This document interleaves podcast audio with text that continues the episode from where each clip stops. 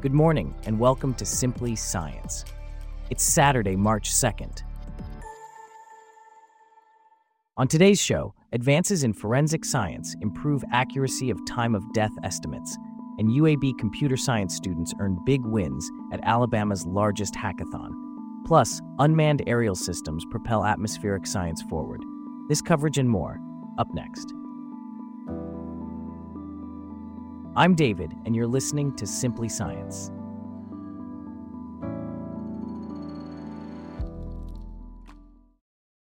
We start off with a breakthrough discovery in forensic investigations. Estimating the time of death is a crucial part of these investigations, but it's often a complex and imprecise process. However, a recent study by researchers at Arizona State University and their colleagues has identified a group of common microbes that work together to decompose flesh, serving as a biological clock that could help scientists investigate the post mortem breakdown of tissue with unprecedented precision. Here to discuss this further is Abby, a correspondent for Simply Science. Can you tell us more about this study and its implications?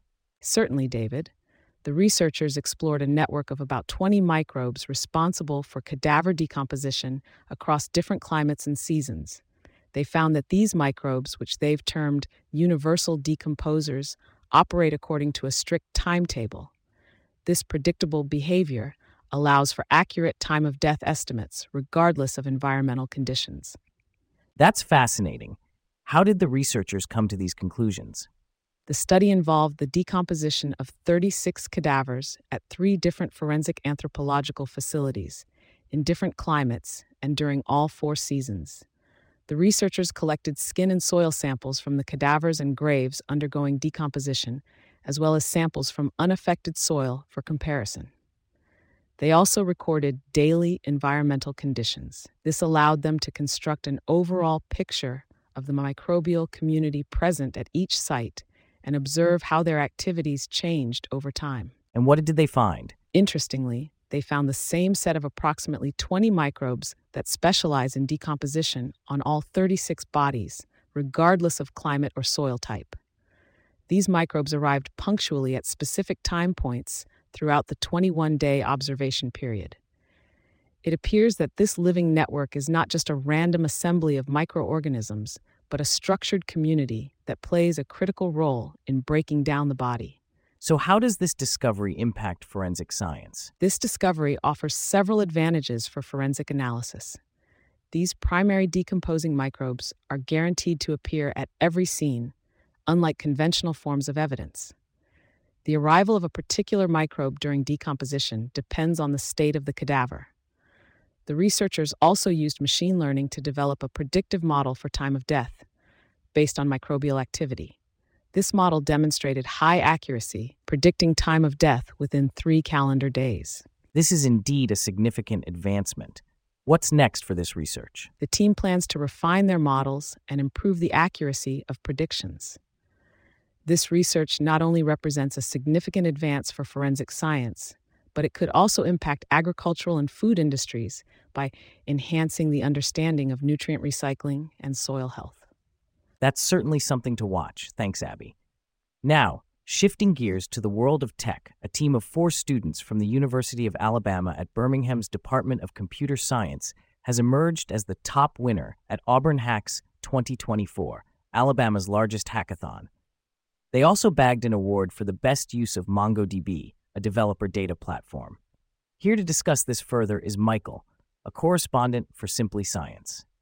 Can you tell us more about the project that won them the competition? Certainly, David. The UAB team developed a resume feedback website during the 24 hour event. This website allows users to enter their resume and a job description to receive immediate, personalized feedback.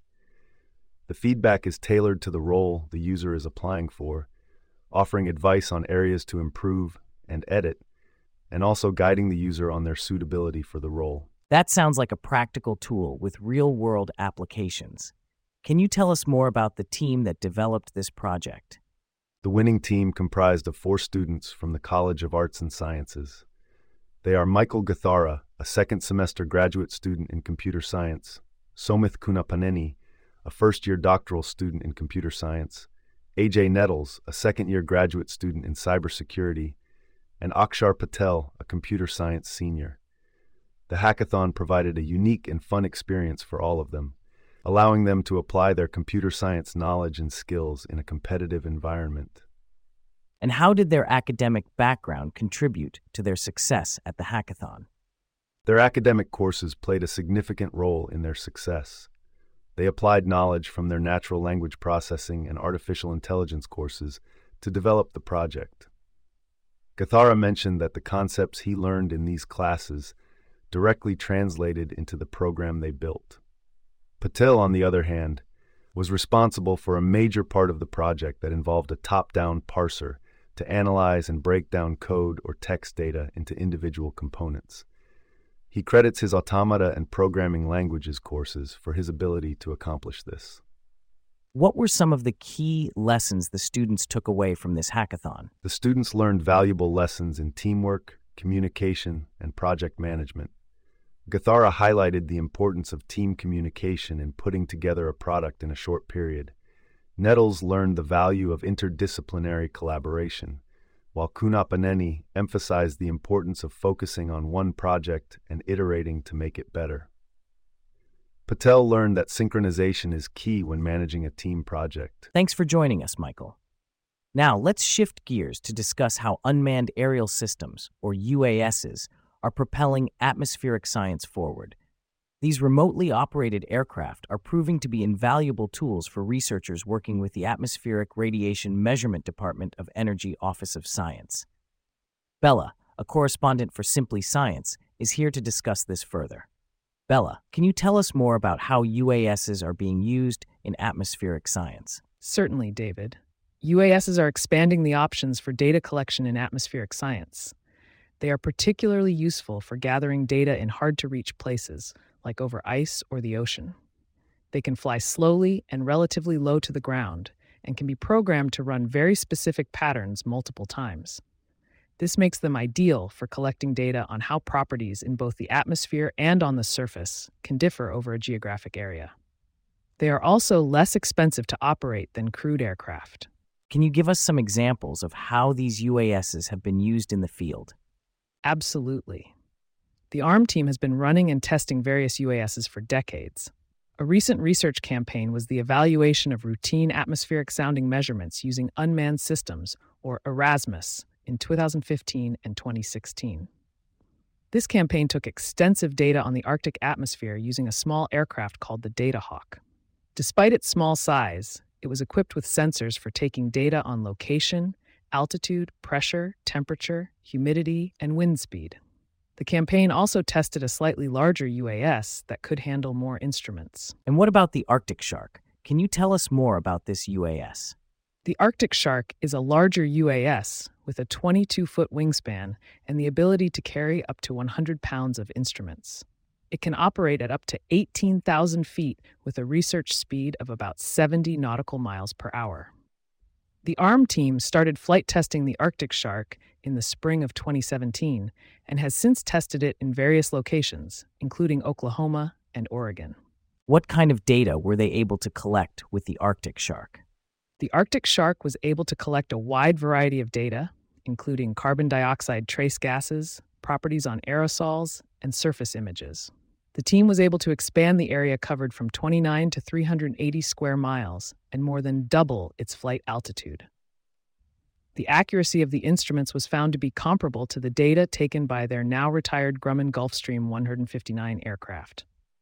What does the future hold for UASs in atmospheric science? With the successful testing of the Arctic Shark, ARM is now making it available for researchers to use scientists are envisioning how they could use a UAS to support their research.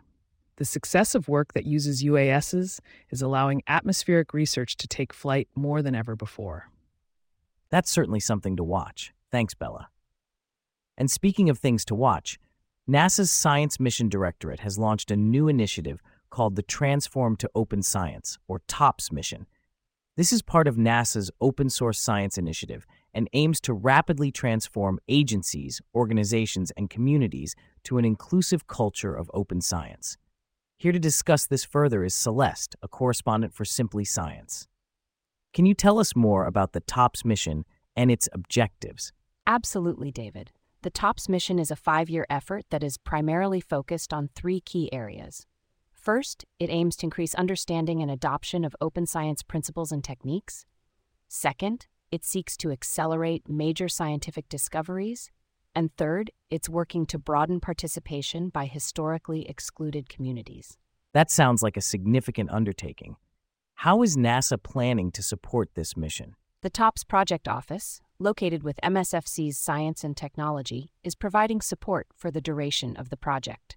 This includes project coordination, digital resources, and communications support.